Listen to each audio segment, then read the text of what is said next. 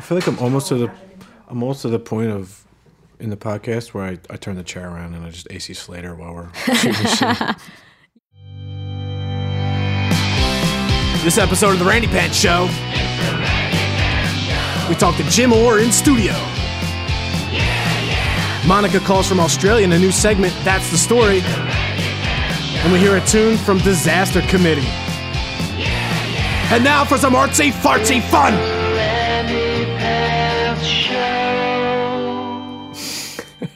Hi, this is the Randi Pan Show. You're here with me, your host, Randi Lawson. That's Randi with an I. That's how a lady spells it.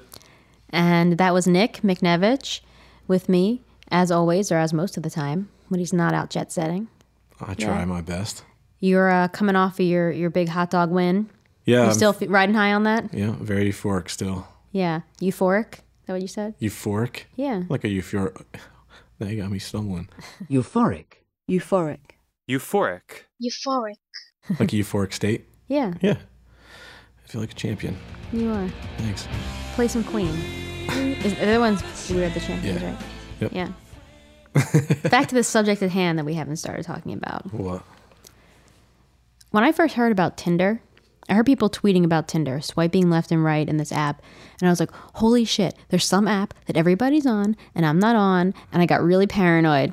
But then it turns out it's a dating slash hookup slash meet people app. Yeah. And it's really popular.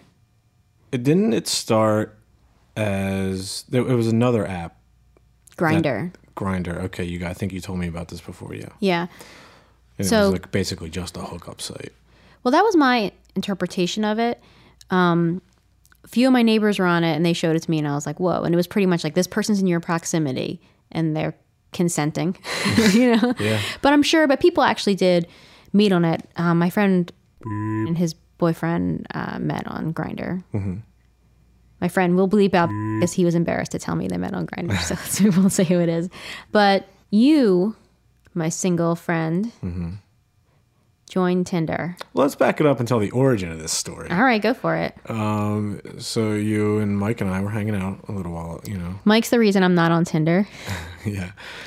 We and he's our out. producer. We're here at Sign Studios in the historic Rittenhouse district of Philadelphia. Well, I'll let you tell the story. You you tell these stories a little bit better than, than I do. I don't even know what you're talking about. Oh, being at the bar with, Tinder, with yeah. home napping. Yeah, how did Tinder come about? Like, how did how did you you said that I joined Tinder? Mm-hmm. Okay, what was the? Did I did I say to you? I'm sure I planted that seed because I like to live vicariously through you. I love gossip and soap opera y situations and girly stuff like that, and you know, being in people's beeswax. So, Yeah. my single friend here was talking about being open to meeting people and dating. Yeah. And I was just like, it's 2014, buddy. You know, like it's time to. I know you want to meet someone organically. Yeah, I mean, I definitely would. I definitely like meeting people organically, but you know, I could be moving to the city later this year. I'm not going to use it as a hookup site. I'm just going to use it to meet new people. And Mm-hmm. you know, if, if it turns out that I meet someone that I would like to hang out with, you know, more than just once, then so be it. Um, I don't. I'm not there for the intent of a, of a relationship or or just strictly to hook up. You can kind of use it a few different ways, you know. Yeah. So You know what Mr. Miyagi said uh, when he joined Tinder? What? Swipe the screen, swipe the screen. Oh my god. Anyway, so we were hanging out at a bar where our friend Home Napping, Snoozy Q, you may know her as at Home Napping on Twitter. She lives in Philly. Mm-hmm. We want to give her real name? Yeah, she's Erin. yeah. Right. So Erin was bartending, and Nick and Mike and I went to have a drink. And she has nothing to do with the story, just kind of giving her a shout out because she was in Yeah. the building. She's cool people. But it was getting late, and I think Nick had taken the train. And, you know, my offer was that you're welcome to stay in our guest room on one condition. You join Tinder and let me look through it with you. yeah. It would turn out to be fun. It was it was a lot of fun going through that. well, what we need to explain because we may seem judgmental, but on Tinder, you're judging people almost entirely on their looks. Mm-hmm. And once you like their looks, you can move to the next step and get to know more about them. But it really is based solely on attraction in the first step. Yeah, definitely. And the more I go through people's profiles or whatever, you know, three out of four of them don't write anything. So you're only going on looks. That's it. Only by the pictures they put up and Right. what you can uh, and what you can gather from the pictures they post. Right. Well, it's more than looks as much as it's the type of pictures, what they're wearing, the vibe of the pictures. You can read something things about people's personality or make certain assumptions or stereotypes based on more than just like what they look like. But these are the five pictures that I'm posting Yeah. to show myself, and the choices people make are, are interesting. Yeah, like you said, if nobody has a bio or whatever, then you're only looking at their pictures. You can kind of you know pull apart the layers of that picture and, and determine and, and take some things from the. And we all know the oldest trick in the book, or maybe the newest trick on the app, is same selfie, same exact angle from overhead, crop tight. right Five that- of those? That's a huge yeah. E- even two of those. Yeah. Even two of those is, is like a red flag. Like, nah, there's Mm-hmm. something there that's not Yeah. Girl's got like a flipper foot or something. something. Yeah, she got like three arms. yeah. One No arm. offense, people with multiple arms. We, the more arms, the better. I mean, Jesus, I could be high fiving more people than I usually do. I like how you go straight for the high five. I'm like thinking, oh, like the shocker or something. Fuck. anyway, so you and I um, had a few drinks, got a little bit um, affected, and went back to our house. And with my hairless cat right by us, meow meow. we started to look through Tinder. First, we signed you up, and we we picked. I'm saying we picked the best five pictures of you. We decided what you should write in your bio, and by we, I mean heavily influenced by me. No, yeah. At one point, I was going through my pictures. I was like, I don't know what to put up. You decide. I just gave you my phone. You're like, all right, here. It seems so obvious. I didn't. What? What the pictures I should use? Yeah. Oh, I don't know. I don't. See, I have no idea. Good thing you have me and like 22 sisters. Yeah. How many sisters do you have? I have three sisters. You have three sisters. All right. It's not that many. So, unbeknownst to us, Mike, our producer, my boo, was sitting behind us recording our conversation. Yeah, like we were all hanging out, like in like in the living room. You know, just hanging out, checking out Tinder, and then you and I were like sitting next to each other so that we could look. And like Mike was like right behind us, just chilling. You know, we were all kind of hanging in the same spot. Little we know, we're swiping. We're like, oh my god, look at this chick. And then all of a sudden, I, I look back, I see Mike is holding the holding his phone, recording I didn't us. know at all. I, I didn't know like right away, but I knew about halfway through, which it was great. I love I love that he did that. let's uh, let's listen to the the tape. All right.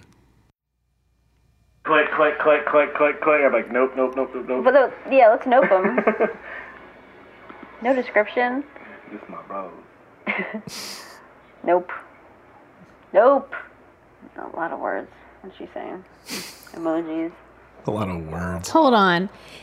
If you put a shitload of emojis in your Tinder bio, yeah.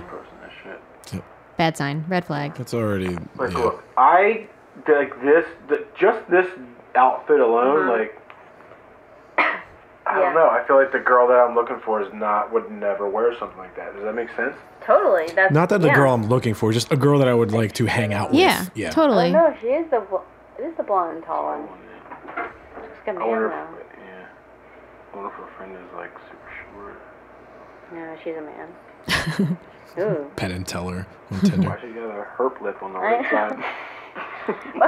Are you really gonna put your herp lip picture as your profile on Tinder? Do you not Work it by edit? profile. Edit the pictures? Yeah. Nope. One of your friends knows Nope. Photoshop. Yeah. Nothing. She's looking for a stud muffin. There she is. Not gonna find one here. Maritza. You're like a stud biscotti. That's what you have to say. Thanks. I already hate this. yep. I already hate this. I don't know what's going on, but Oh, she wrote too Oh, much. She can't even read it in that way. Who wants to read that? Yeah, hold on. Girls, you're gonna write a fucking shit paragraph? Get it, get it together. Yeah, you can't write an You entire. write too much. Yeah, I'm not. I'm not. The character limit on there is 500 characters. That's a lot. Like 250. That's it. You better be a fucking 11 if you want me to read more than 140 characters. Right. I feel like you're already like we go on a date and it's gonna be all you.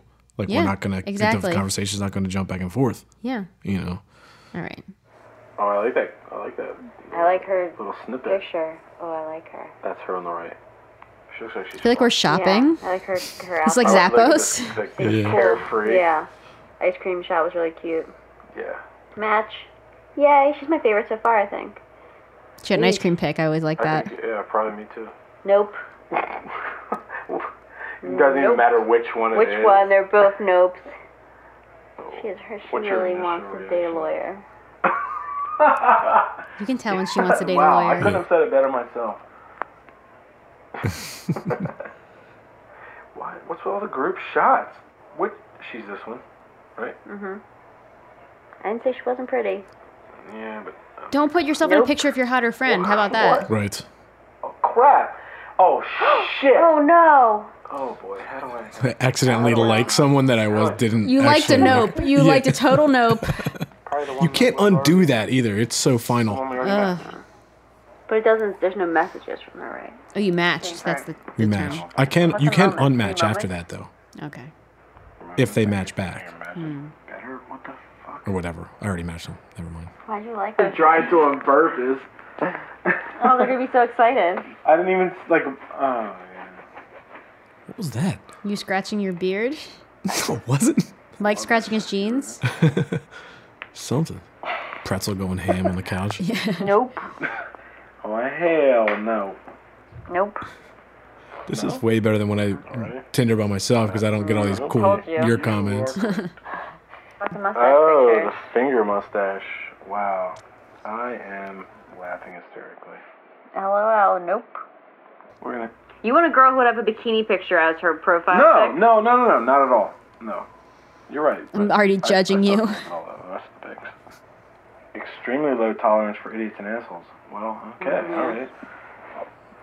Swipe. Self self fulfilling prophecy right there. works Just so you can kick my ass. Yeah. That's your profile picture? Nope. No explanation?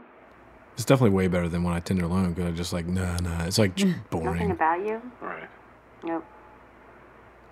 I should only Nope. Tinder when I'm hanging out with you and Mike now from now on. I agree. Old. It's way better. Old. I just called someone old. Old. She's not 26. Yeah, you're right. It says 26, but she does not look 26. She's wearing a half see-through dress. She put a Coco Chanel quote in her thing. Like super high maintenance girl. oh shit. Same. They're all the same picture. They don't show anything about her personality at all. Like, It's because she doesn't have a personality. yeah, your pictures have to show. Ooh, I like it. She's cute. Something Nothing shiny about came her. along. yeah, yeah. picture? As we're swiping, it's like I hate. Oh hey, swipe swipe swipe. Yeah. You don't say anything about yourself? Uh, yeah. No. That's a lot of close-ups. Hold on a second. Nope. The only thing worse than um, having a long ass bio is having nothing at all. Right. Because then you're like, judge me on my looks, peeps. You're not going to say anything? Yeah. Mine is really short and to the point. It basically just says, and and I kind of show this in my my one pic. I I have myself like taking a, a kind of like a Vivian Maier type type selfie, like in a reflection, so I know I'm, I'm a little bit into photography.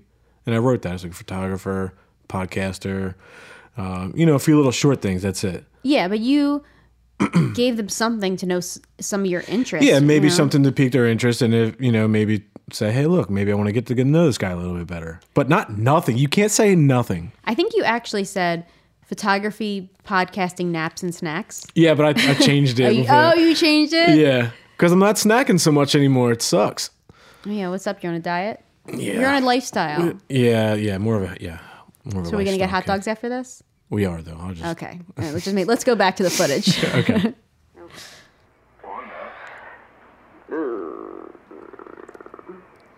How long do you think we spent on there? Like half hour? It's in sepia.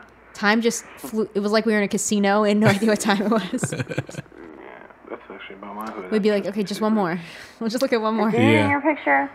Get the fuck out of here. That's her brother.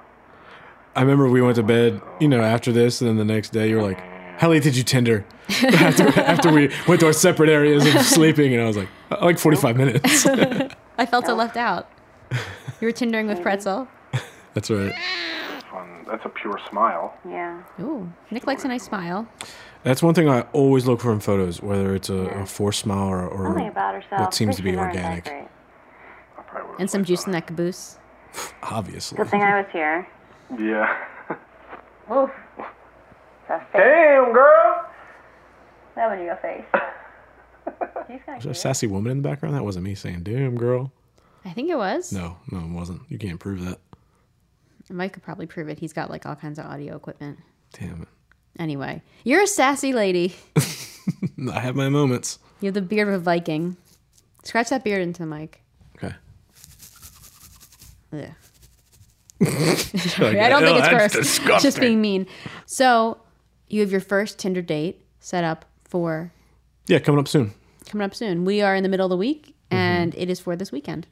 That's true. It is this weekend. We'll What do see you? You goes. got any uh, thoughts of what you're gonna do? I don't know what I'm gonna do yet. I'm probably contact. The date is in two days, so I'll contact her tomorrow and try to come up with something.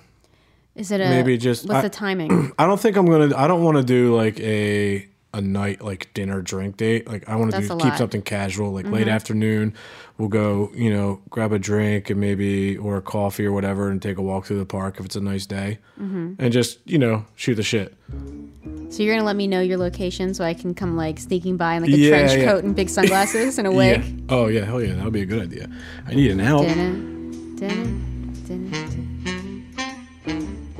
What if she's psycho? Um, I mean, there's no way to vet the people on Tinder, so you just have to be safe about it. Mm-hmm. We will find out about what happens on this date, right? Yeah, of course. Not only am I not single, so this is all new, but I met Mike when I was 21. So I don't even know what it feels like to be looking for someone, if that makes sense. Like Yeah. when we met, I wasn't looking. I mean, it's always fun to meet people, but I wasn't even really looking for a boyfriend, let alone a husband. So uh, that that thing of like where you flip a switch, you're like, I'm ready to meet somebody, and you kind of have your eyes open, looking for someone that could be a potential like partner or girlfriend. Like, I don't know. It's a, it's a different way to look at the world, and it's a way that I'll never look at the world. And so I, I find it fascinating, and I'm living vicariously through you in that. Also, there's a lot of different ways to meet people now. Mm-hmm. You know, there's so many apps, social media. They, you know, we're, we're the same age. So when I was 21, 22, you had, you, you pretty much had to meet someone organically. Mm-hmm. You know, I guess AOL like chat rooms were around then, but I never used that or anything. You know, I basically just used It like wasn't typical. yeah. I just used Messenger for like friends that I already had established. That was it. There was Mm-hmm. a, you always had to meet someone organically, or you know, or like friend of a friend, or you went to. That's why you would go out so so much back then because you know you wanted to meet It new wasn't people. just because you were young. Yeah, exactly. Because you want to get your swerve on. yeah, well, you know, Get a little with a little stank on your hang down. I hate that expression. Oh my god, I always say some some stink stink on my hang low. I like that better. Yeah. Stank stank on the hang low. So we're gonna find out how this goes. I'm excited. You have to share everything with me. Mm-hmm. Right. You can be selective what you share with the listeners. Sorry, listeners, but I want to know everything. Cool. Yeah. All right. I'm looking forward to it. It's gonna be a fun experience. So we will look forward to finding out about that. And I recommend Tinder for anyone who likes to judge people based on appearance. Mm-hmm. It's a great app for that.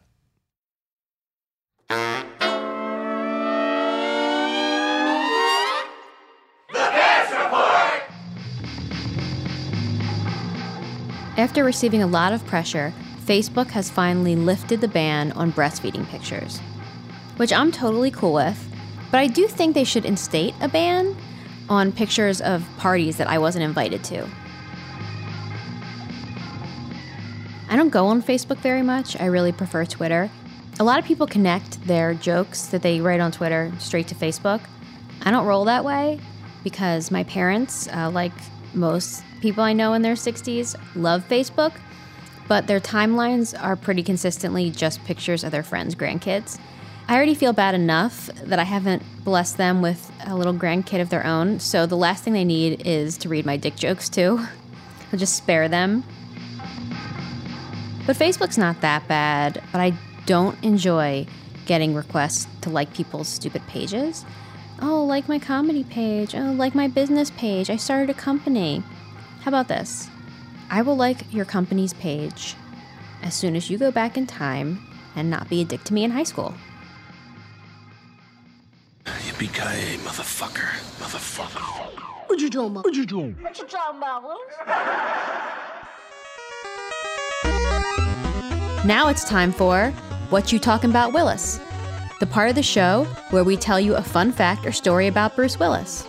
So on today's What You Talking About Willis, we have actually, I love this because we have another friend of the show who's written in with their Bruce Willis story. This one is from Bob Heller.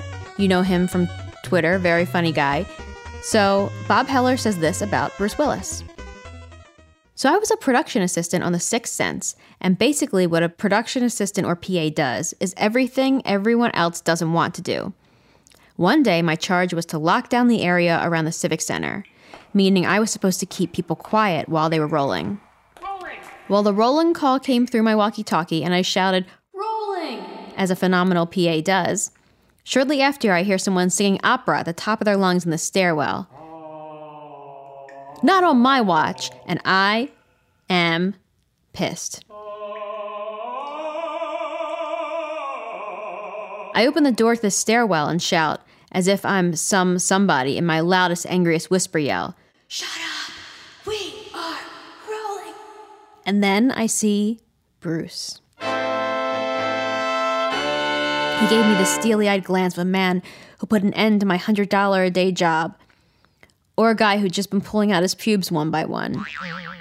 And then that signature smirk. Sorry, guy, he said, as he walked on to do whatever superstars do. And I exhaled. This has been the Bruce Willis Report. What you talking about, Willis?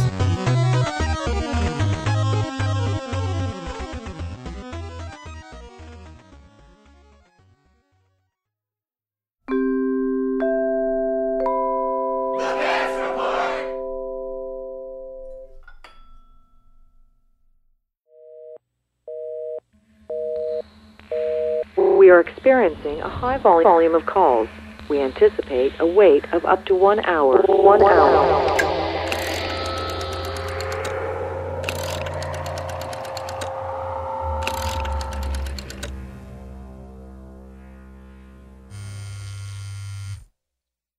I'm introducing a new segment on the Randi Pants show called That's the Story. That's the story. And That's the Story is exactly what it sounds like, where hot people tell us cool stories. That's right. Or cool people tell us hot stories.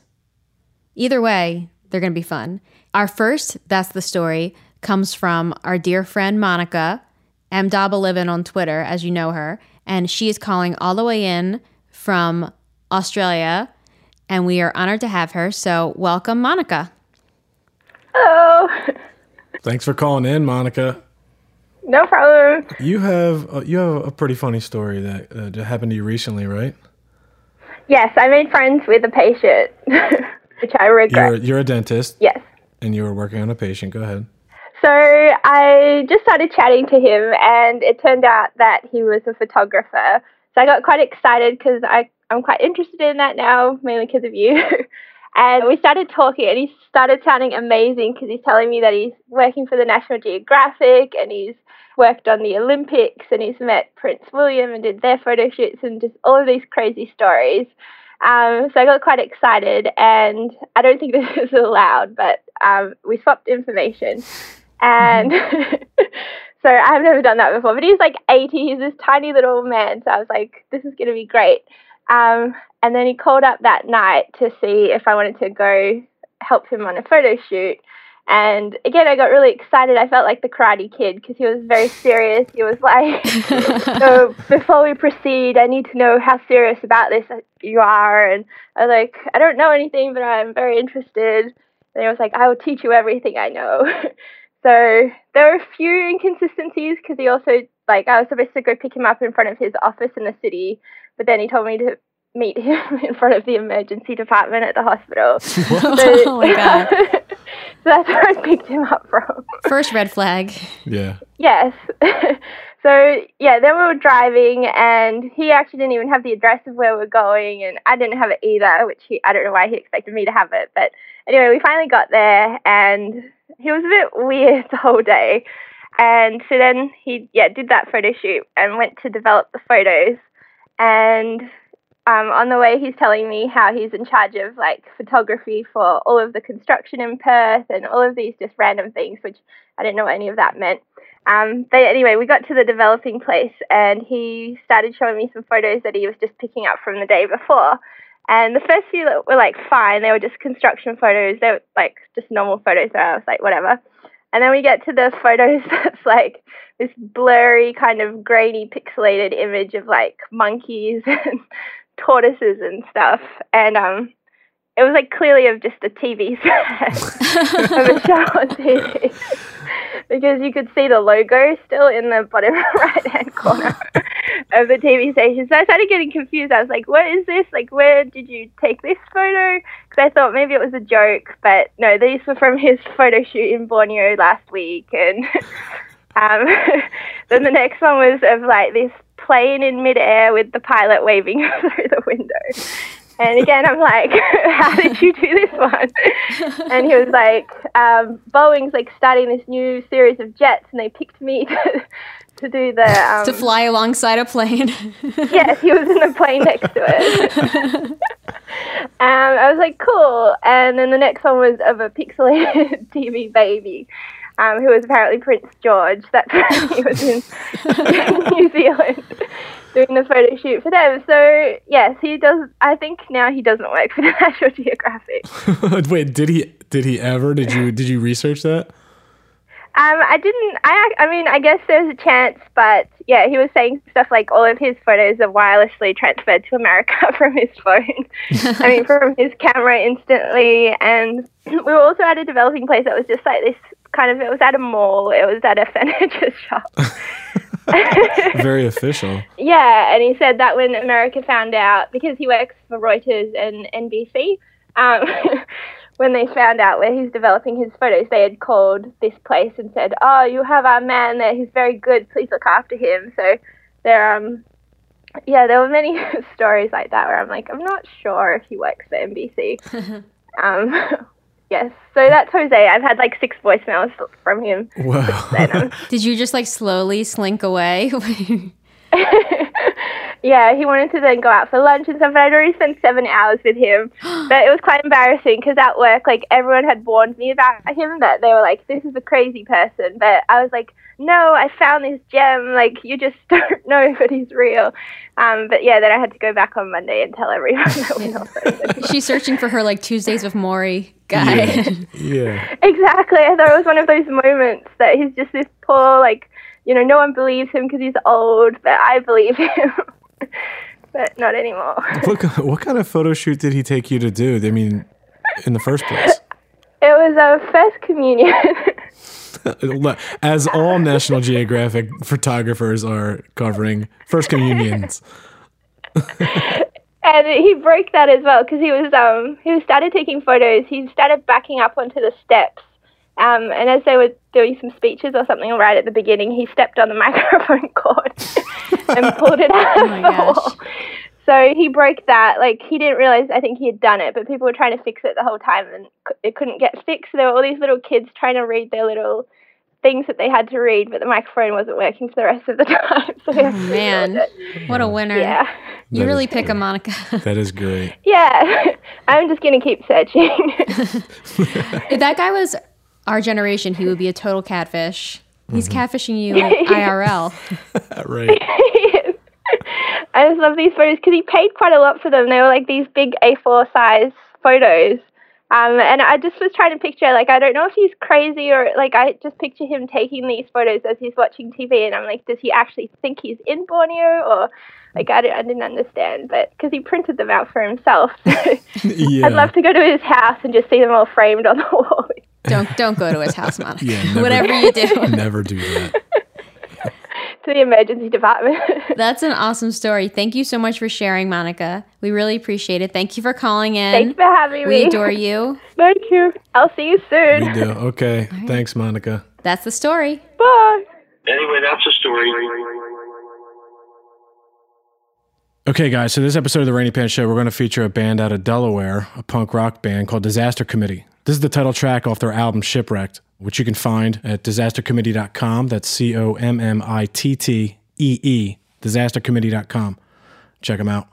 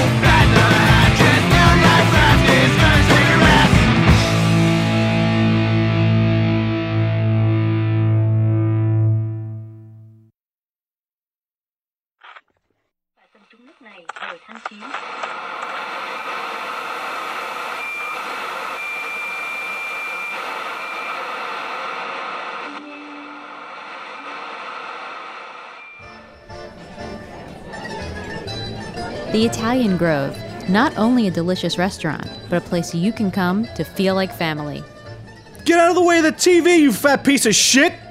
We have unlimited salad and resentment.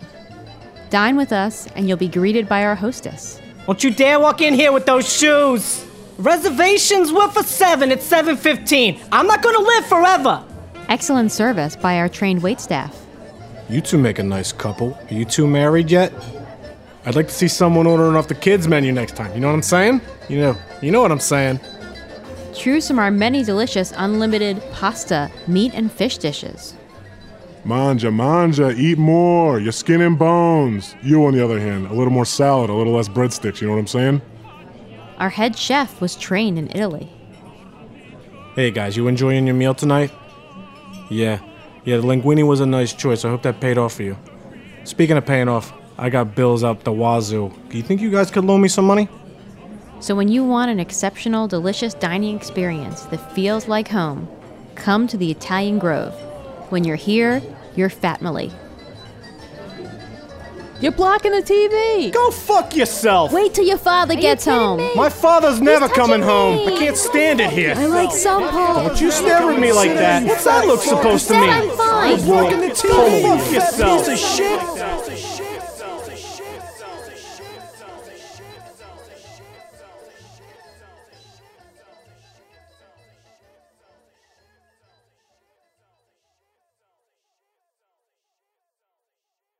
We are here in studio with Philadelphia based visual artist and major motion picture all around art guy, Jim Orr. Jim, welcome to the Randi Pants Show. Hi, thank you. It's good to be here. And of course, Nick is with me as always. Hey, Nick. Hey. Hey, Nick. So we were just uh, wondering if you could describe, because I called you an all around art guy for the film industry. And uh, you've had a really interesting and, and cool career here in Philadelphia in film. So why don't you tell us a little bit about w- what it is that your job is specifically and what you, what you do in movies? Okay, what I do, I've done, I've, I primarily work in the art department. I've worked in props. I worked as a set dresser. What I do now, I'm a buyer. I buy everything that goes on the set that the decorator wants. And so a set dresser will take all the stuff that I buy and put it on the set. And the decorator just um, decides what how everything should look. You know, it's not really exciting. What's what's fun? It's a scavenger hunt. That's a cool way to look at it. It's because you're always looking for something, and it might be a period piece. It might be you know a sci-fi piece where you actually can't go out and find what you're looking for. You have to have it made, so you have to find the people to make it. Like it was a lot of fun. Made some spaceship parts for uh, After Earth for Night Shyamalan, and you know it's He doesn't go by M. The M's just kind of like uh, Not when, window not when dressing. you're on a personal level like Jim is. Once in a while, I, I call him M Night once in a while. but the uh, I've known him more as Night. Nice. Yeah, I don't know if he knows my name. He knows me to see me. He always goes, "Hey, man, it's good to see you." Because I he just worked on one of his movies, a new one, and uh, I was working on a TV show before that. So I was only on for the last couple weeks of the movie, and I arrived on set, and he's like, "Hey, how you doing?" Like he, he noticed I wasn't there for the whole movie, which is, you know, it's nice to be uh, noticed by somebody. yeah. Well, Nick doesn't tweet for like three hours. I'm like, oh God, is Nick okay? And then when he does, I'm like, hey, Nick, so great to see you. You said you have to have things fabricated sometimes? Yeah, I have things fabricated all the time. Do you fabricate things yourself? Sometimes. Yeah. It all depends. Um, you know, if we need something vacuum formed real quickly, and I and there's a small. If there happens to be a, a vacuum former, I'll make it. You know, it's or like, I- like what kind of stuff? Like you're saying After Earth, like what? like after Earth, I had to make some um, lighting fixtures. I had to make uh, some parts to that after the Eric. I, I can say this because everybody's or not everybody's seen the movie, but anybody who wanted to see the movie has seen it. All of our listeners have seen it. Okay. But after the spaceship crashes, you know, we have to produce a crashed spaceship, you know, on Oh, yeah. location. So I got to design a lot of the crashed parts. So, and we wanted to make them really organic looking. So I was busy building things and then showing people how to make them so we could make lots of them. Yeah. That's cool. Yeah, so yeah, it's that's it's fun. I like getting dirty, and sometimes I'm just running around the thrift stores. You know, Oh yeah, what's your go-to spot for? Uh, well, I guess it depends what movie you're working on. Yeah, it all depends on what I'm working on. You know, I like to make a lot of phone calls and see what's around. And I have people. I've got my people. You did uh we've done very a lot of movies, but um, one of my f- favorite movies in the last few years, Silver Linings Playbook. I really enjoyed that one, and you worked on that. I did work on that. So, what's some of the stuff you had to buy for that movie, or you had to find? Oh, I have to remember. Uh, Put me on the spot. it comes. What what happens? It just becomes movie. Like, Right. You know, I had to pick up a lot of just you know ugly '70s furniture.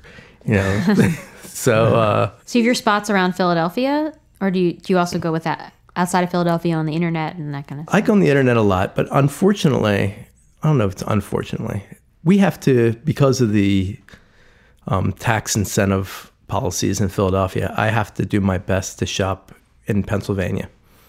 So the majority of our money has to be spent in Pennsylvania. So it kind of limits me. Hmm. And, uh, but you know, it all works out. I've, I've never really had it not work out you know, the lately the and it goes across the board it goes into you know no matter what you do for a living everybody's cutting on budgets and they want Mhm. More for less and they want one person to do five jobs instead of one job and, Mhm.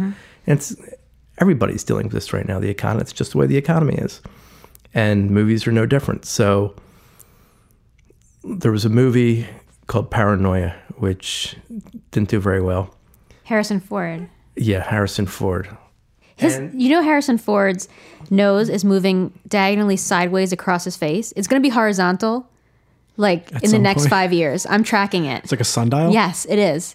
Seriously, look up Harrison Ford, old, young and older, and you'll see see it traveling. Interesting. He might Yeah. be mutating because we'll have to be able to breathe that way for some Yeah. reason. You know. Or his, his nose is trying to escape from his earring. yeah. So anyway, back back to the budgets. Um, on that movie, we had to put together a budget in no time flat because they didn't give us enough time to put together a budget and see all the locations we're going to shoot. And it was really it was the whole thing was ridiculous. Just how fast we had to do this with little money. So we gave them a budget of roughly a million dollars for what we needed for our department, and they said, "Okay, you can have three hundred thousand. I said, "Well, we didn't really boost this up any. This is the real number we needed." Mm-hmm. yeah, you can have 300,000. And, you know, so we did what we can with $300,000 and I had a I had a schedule on the wall and I had a little dot there. I said, well, everything's going to implode right around here because there's no way we can sustain this with this amount of manpower, you know, getting everything to the sets and and it did. It, everything imploded and then uh, Harrison Ford ended up not liking one of the sets that we designed. Well, we the production designer designed the set and then the decorator decorated the set that the production designer built. And so we did it with what money we had, and we got some great uh, mid-century furniture. It was real top, From Pier One. not from Pier One. No, Sorry, Nick loves Pier or, One. Bed, so or Bed Bath and Beyond. the uh, no, this is uh, from a local guy who deals in mid-century antiques, and we got some great stuff, and it looked beautiful. You know, the, in my opinion, the set itself was a little wonky. I don't really blame people for not liking it, but it, it was everything was approved, and it's what we had. And so Harrison Ford came to set. He didn't like it, so they refused to shoot on our set. Oh my god. now I'm surprised that Harrison Ford. Um, I say pays attention to that, but I don't know. I don't envision a lot of actors like that taking the time to I don't know make that their priority. He was the first one I'd ever seen Wow. had any say in the sets. Really? And it was not pretty. but they ended up shooting the scene in a brand new building in New York City after they fired my department. And uh, they spent more on that one scene, which is probably, you know, a minute of film than we did. It's like more than it was more than half our budget. wow. They just they found the money someplace to to do this. So it's interesting. So it ends up the way it's become, and it didn't used to be this way. It becomes a fight between production and us. You know, my job is to spend money, Uh-huh. and their job is not to spend money. and they do their best to keep me from spending money, like in ways accounting won't have money for me to spend, and my credit card will be turned off. And so I go to spend money, and I, I just can't do it. And you know, you're you're trying to hold a schedule, and it just can't be done. Or it gets done. What ha- ends up happening, I take money out of my own pocket so that I can keep working. Jesus. Yeah, it's it's uh, it's that's the That's state. cutthroat. Yeah. But It it's so interesting because you're, I mean, a movie, a lot of movies you worked on have been blockbusters. Yeah. They're not all in, I mean, they're po- a lot of popcorn, big movies, not necessarily your, your indie scraping together money. The, the movies that you're working on, the stars are getting paid tens of millions of dollars. Right. And on those movies, the bigger movies, they're not like that. You know, or they're not as much like that. I mean, we'll go shopping and we'll have nice we'll have choices for the director. Hey, I don't like that chair. Do we have another chair? Yes, we have three different chairs. You know, it's uh but you know, with the budgets on the other films, it's you get this chair. This is what you get. Yeah. And Paranoia was a riot because they wanted everything product placed. So they didn't want to spend money on anything. So I'm busy trying to get everything product placed, which is just eating up my time. And you know, I'm Yeah. you know, I'm shaking. I'm having anxiety attacks because, you know, we we've a the show must go on. Yeah. That that exists. Do you have some uh, cool movie stuff in your home? I don't. It's by the time I'm on off of a movie, I want to be off the Wash movie. Watch that film right out of your hair. Yeah, exactly. There, there are a couple little things that I've taken um, after we demolished the sets that I've given to Isabella. Like I have um, a water bender symbol Mm. from uh, from Airbender. Ah, nice. So she has that. Um, Isabella's your cat? No, yeah, I'm Isabel's, my daughter. I'm sorry. no, I'm kidding. You say destroy sets, so not only you get to destroy them yourself. No, that's a different department. Okay. No, no. but if I'm around, they'll say, "Oh, there's that. I'll grab that." We were we were talking a little bit before you came in to sit down, and uh, you do have a background in destroying things. I do. Uh, would you like to tell our listeners about that a little bit? I grew up in the industrial demolition business. It was a family business. So I grew up tearing down chemical plants, refineries, and that kind of thing. So, you know, I grew up with a torch in my hand, cutting steel, making lots of sparks, and destroying things as opposed to creating things. In fact, when I got married, I was still in demolition, and the most holy Reverend Amy, who was this interfaith minister, who drove a VW van with mm-hmm. Grateful Dead stickers in the back, who married us. In our marriage vow, she said, Lauren, that's my wife, you create things. She's an artist. Jim, you destroy things. so well, I'm an artist too. Just a different style. Yeah, it's, so it's uh, that's kind of funny. Yeah, I got the the yin yang thing happening there. Uh, when did you actually transition from d- demolishing refineries and things of that sort? When I was exactly 30 years old. Really? And how did you make that transition? The it was time. The really it was, it was really just time. I had a lot of stuff going on in my life, and I just had to stop doing what I was doing for uh, my brain's sake because I really wanted to be an artist. And You went to uh, art school, right? I went to art school. And that's I- where you met Lauren. I met Lauren. She's the only girl I dated from one of my classes, and uh, luckily it worked out. You know, I wanted to be a sculptor. I ended up, I started as a photography major, and ended up a sculpture, you know, major. Yeah. you know, and I was, you know, I was uh, named the university. It was Syracuse University. It was, just a, it was a big place. The art school was huge. And as far as sculptors go, I was the top sculptor in my class. I won the awards and the whole deal. So Oh, was- shit. You know, for somebody that age, you know, I was, I was thinking I was hot shit for back then. you know, so I got out. I was all piss and vinegar, and I said, you know what, I've got to be an artist, and uh, planned on it and worked towards it. And I'm 50 years old now, 51, and I still really haven't had a proper show. But Now, let, me, let me say something. When when you came in, this is for our listeners. When when Jim came in, Mm-hmm. he uh, he, he was quick to open his laptop and show us some of his work, which is fucking beautiful. Yeah. Thank you. and one thing that I've noticed uh, is that you, you mentioned photography. You started as a photography major. You roll a lot of your vision and, and, and things that you've done in your life into your into your work right now. Yes. Um, uh, would you describe your work right now a little bit for our listeners, please? While I was working in demolition, you have to remember it was the 80s, and the movement going on was the beginning of postmodernism. And I was, what I was doing was the definition of postmodernism was deconstruction. And I was literally deconstructing modernism. I was taking down all these factories that were from our country's modern period. So in my my work now is collage. It's images that I've taken while I was tearing down these structures, and then things that I've found in these um, facilities, and in every facility that I ever worked in. I've I've torn down a lot of things. One common element, besides you know boilers and things like that, are nudies. You know, pinups. There's they're everywhere. You know, whether it's a calendar or you know just there's something in the refinery that has naked chicks in it. Just And- guys working in there all the time. They have calendars or whatever posted up, and Exactly. Yeah. And it's it's not only that, but even the equipment, the parts of the equipment also um, get named. Like uh, you know, there might be a little screw on the end of thing, and it's called a nipple. You know, and it's you know, so it's once you spend enough time in there and you spend some time with the people that actually work in those plants, you realize how misogynistic the entire industry is Mhm. just by nature.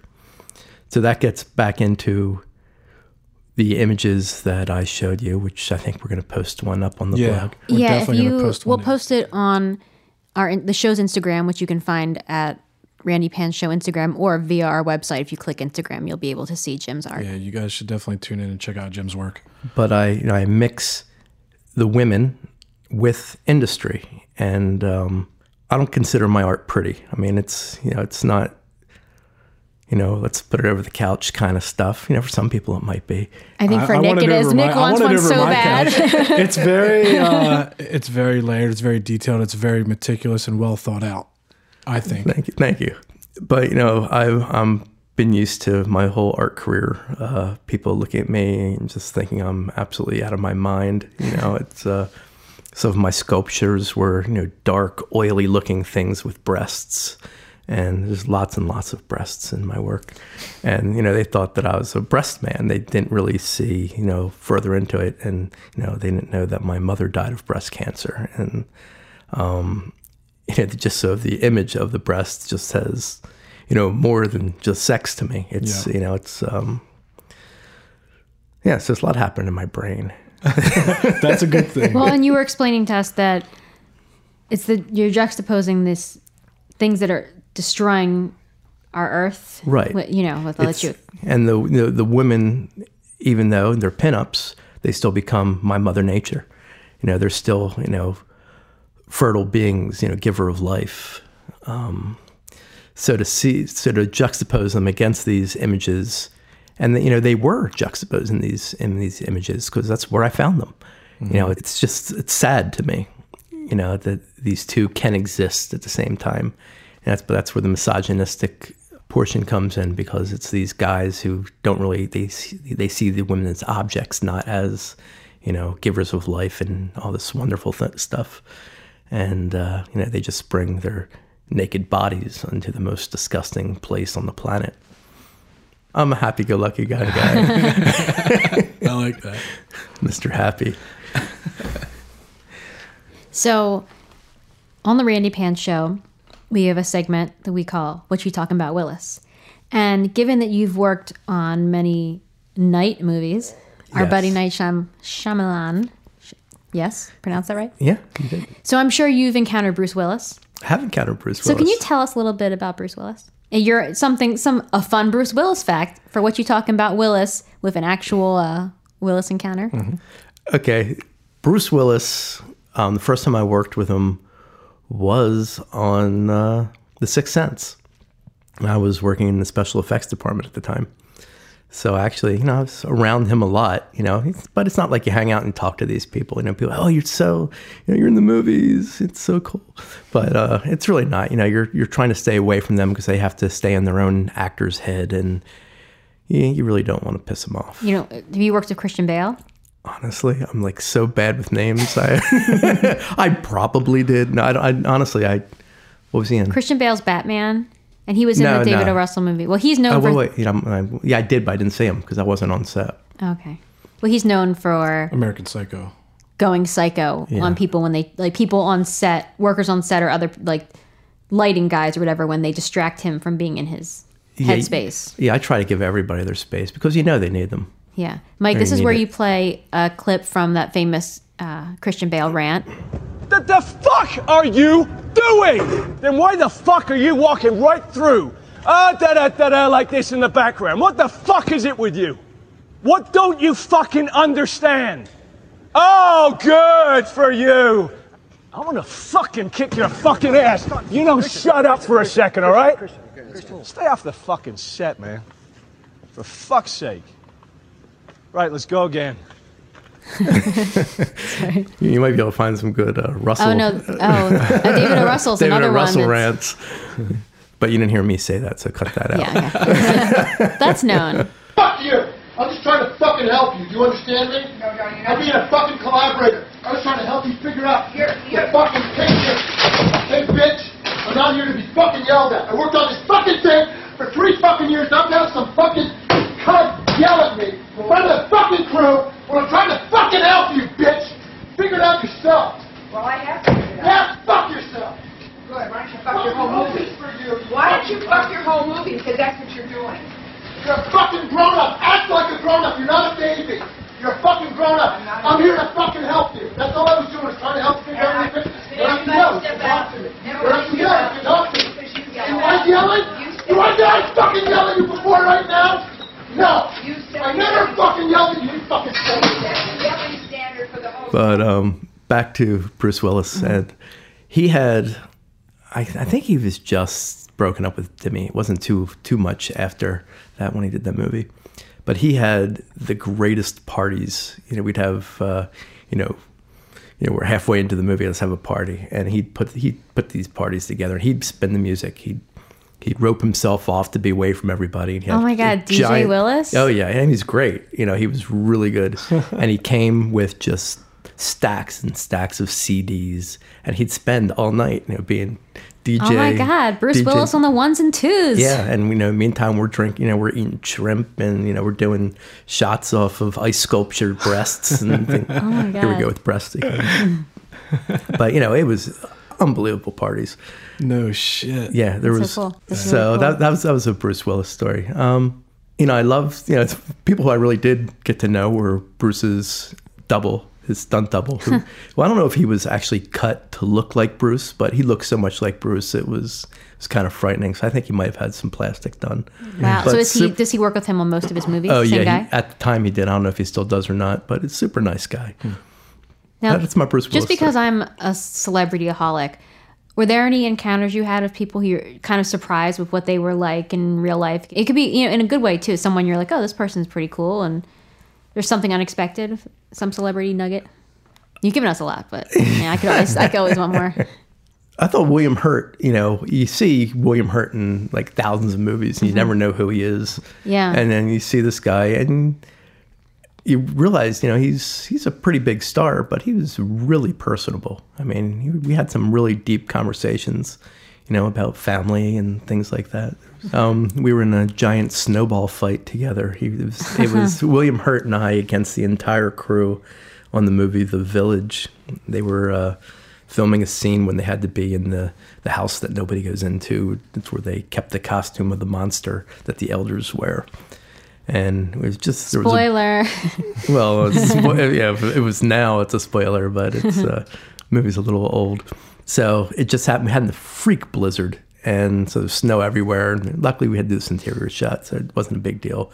But William Hurt and I were at the bottom of the hill, and the entire crew was at the top of the hill. And we're walking up, and all of a sudden, it was a barrage of snowballs, Mhm. and it didn't stop for at least a half an hour. And you know, we're, we're trying to get back. I think it finally stopped when somebody threw one with a loaded. It was loaded with ice and hit me in the side of the head. But Was it Adrien Brody? It wasn't He's a scamp. well, yeah, I won't talk about Adrien Brody. I, I did have an encounter with Adrien Brody, but I, I won't. Uh, You've said enough. You had an encounter with it? Yeah. We'll take that to. As a myth. but um, Joaquin Phoenix was a sweetheart. He really was. He's an amazing actor. That's nice to hear. I think he's one of the most brilliant actors ever. Yeah, I mean, the movie Her, I will say, like, I didn't love that movie like I thought I would, but his performance was so just brilliant and amazing and challenging. That yeah, he's great in, and he's so good in everything he does. He really, he really commits. does. He's he's he really becomes the Mhm. character. There was that um, the gladiator, Mhm. Gladiator, and he was you know he was a scary person. You know, he, you know the whole incest thing with his sister. It was mm-hmm. just really made your skin crawl just watching him. Yeah, the way well, walked the line. The way he portrayed Yeah. Johnny Cash was that was he oh, was Oh, it's brilliant. brilliant. It really was. And he was the adorable little boy in Parenthood, and I, I totally crushed on him. Did you ever see ah, that Oh, movie? I forgot about that. No. Gary. He played Gary. Was that was his name? Yeah, he was a little boy who hid porn from his mom. We all did Anyway, that. we all hid. There's porn that. hidden everywhere in every factory. That's right. But his co-star in Walk the Line, I mean, that was the best. Uh, Reese Witherspoon. Reese Witherspoon. That was the best thing I think I've seen her in. I, I, I really believed, you know, her character. Yeah. You know, I worked with her on a terrible movie. Um, and it was uh, James Brooks was the director, and I don't know if anybody even saw it. It's called How Do You Know? I never even bothered to watch it, and I worked on it. Uh, there was a staircase that she had to run up, and so to practice running up a staircase in California, she was running up stadium stairs, which you know you've seen stadium stairs are they're really wide and spaced apart. They're not like a normal brownstone staircase. So when she got to the set, she says, "Well, you know, these steps are too steep." So, well, this is you know what a brownstone step looks like. So the production designer was running up and down the stairs, showing her that it could be done. it was it was it was pretty funny, and uh, she went. We needed posters of the team. It was, they, she was on a softball team in the movie, and we needed you know pictures of the team. And she wouldn't have her picture taken in her uniform for some reason. So I we photoshopped her head onto a body of somebody else, and we had it up in the space. And she saw it, and she just you know she kind of take it down, just take it down, get it out of here. it was Was it flattering, flattering no, it was not- rendering? no, she was, uh, you know, a softball player, so she didn't have Reese Witherspoon's body. so, Not many people do. That's what I don't get about her. yeah, so it was, it was that was funny. Just get it out of here. And one thing I'm also known for is it's, it's my claim to fame in the movie business, and it's from The Sixth Sense. I made the vomit. Um, there's a scene where, uh, oh, great, I'm drawing Misha blank, Barton? where Mischa Barton throws up in the tent. You made that vomit? I not only made the vomit, I put it in her mouth so that she could spit it out. oh my goodness. And you know, Little I- Mischa Barton. yeah, she was about 11 years old. She's really a pretty little girl. And so I made her this stuff that had to taste good but had to Yeah. look disgusting. And so it was, So it? cool. it was cereals and dried fruit and Uh-huh. milk and things like that. So it, it ended up looking really nasty. But you know, I showed her everything that went into it, and it was it was fun. That's it a classic scene. It was. That's a So- classic that's a- vomit, Jim. Classic. It was. So I made some of the classic vomit in film history. It's a gold Wow. little nugget of info right there. That's little piece of movie cool. history. Yeah. Yeah. Go ahead. You have to be proud of something. That's what you want What's to your be claim proud to of. fame? so something we ask all of our guests here on the Randi Pan Show is, uh, what's your favorite TV show? Of all time. Of, Well, of all time, I'm a TV lover, and you know Nick appreciates that. I've seen a TV. He's seen a TV. so yeah, what's something we like to just? Uh, I'm a sci-fi nerd. Uh-huh. You know, you, not in all ways, but I, I, you know, I love all the Star Trek series, every one of them, and I watch them over and over again when they're on. Even though, you know, seeing them, it's still, oh yeah, I remember this one. This is a good one. I should get used to. it. I've designed some Star Trek stuff at my jobs. I should get you some some swag. I have I have you. some Star Trek ornaments. I have Captain Kirk sitting on his seat. And we, it looks like a toilet, so it's called Captain Kirk sitting on the toilet. What artists have influenced you the most?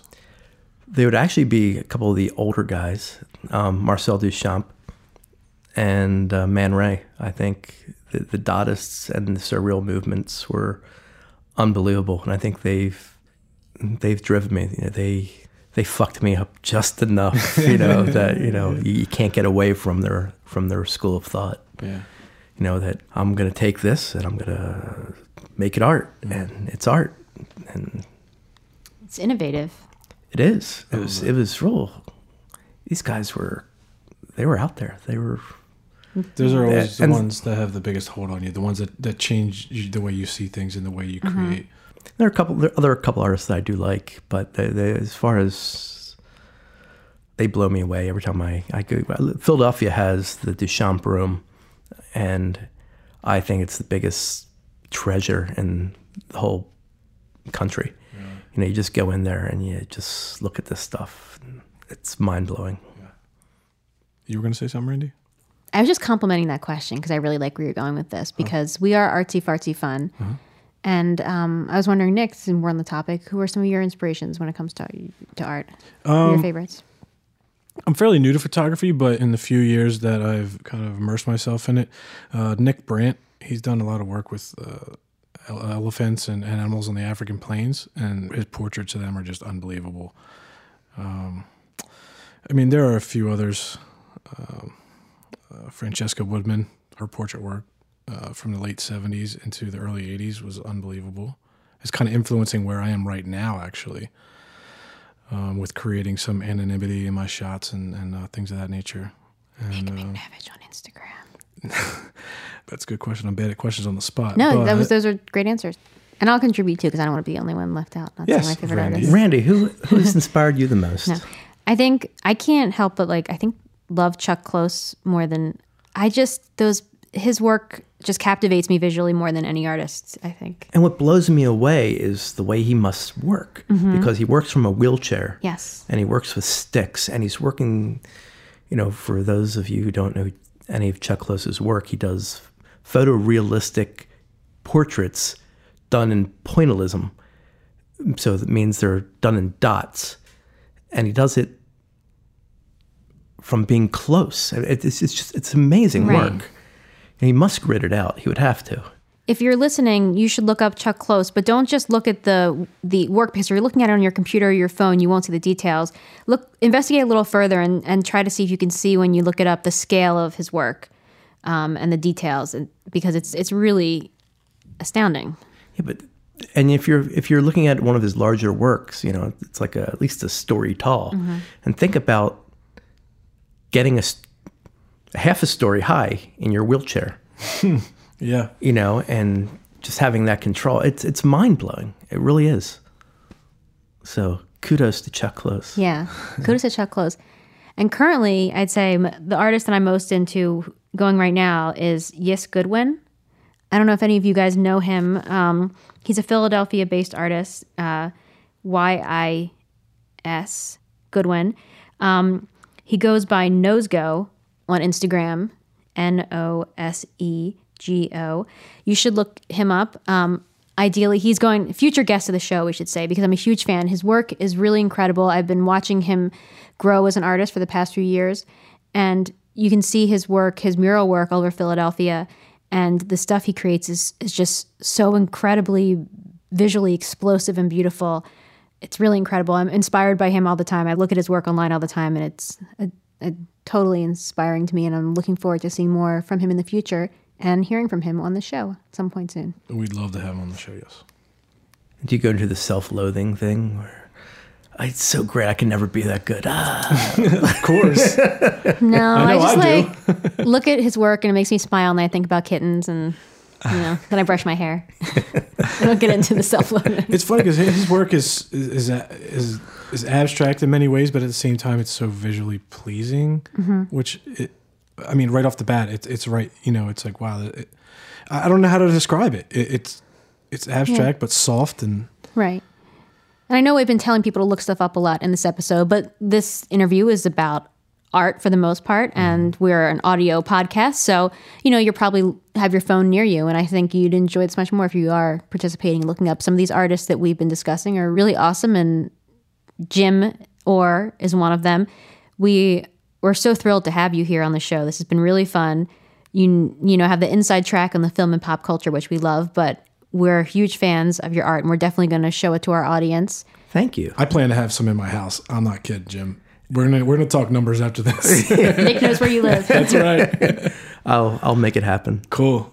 But uh, thank you for letting me uh, come and speak with you guys. It's a lot of fun. Great. Thank you.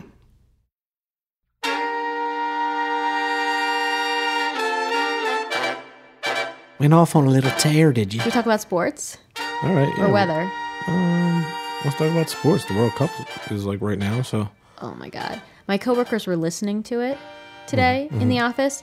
And just in case you thought there was nothing as boring as watching soccer, listening to soccer I can't even imagine. is worse. I can't even imagine. I actually have really enjoyed the World Cup. You know, in 2014, it's.